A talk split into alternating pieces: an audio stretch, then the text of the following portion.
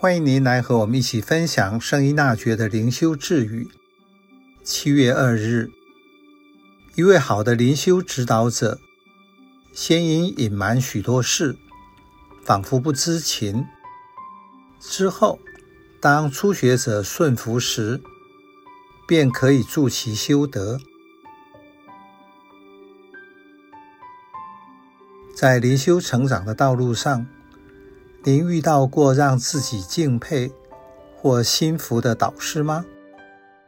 他在什么时候用什么方法帮助了您？这些经验如何在生活中应用，成为您帮助他人成长的样式？在信仰生活中，如何成为一位好的领导人？就是在传福音之前，先要体验到自己是一位有福者，因为内在的福，使得见证有力量。其实，无论在哪一个行业，领导他人之前，必须先会领导自己，因为领导是从内而发，不是学习外在的技巧或方法。当你有了内在的整合，其他的才有用。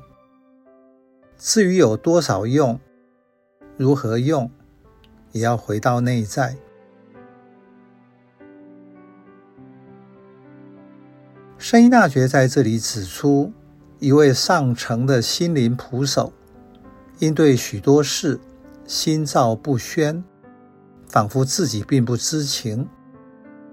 之后，当他能驾驭自己意志的时候，便能称心如意地让初学者折服而修德。所以，他不是一看到这个人的问题，就立刻说出来纠正他。这个心灵仆手先有自知的体验，并用这样的方式修炼自己，之后，才能用来帮助他人。就如圣依纳爵说：“一个初学导师要这样的爱初学修士，爱他爱到这样的地步，使得那位初学有任何的情况，都会告诉他。当你能够建立这样关系的时候，你就可以让那个人顺服。”当我在面对真我的时候是自由的，才能够让别人在我面前是自由的。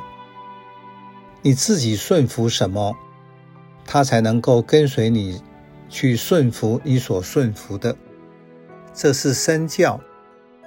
你对待他不是凭着血气之勇，或用你的标准见解让他言听计从。当你跟着天主，并且这样做，就是以天主的慈悲来善待他，所以他也会跟着你，跟着天主去做天主要他做的工程。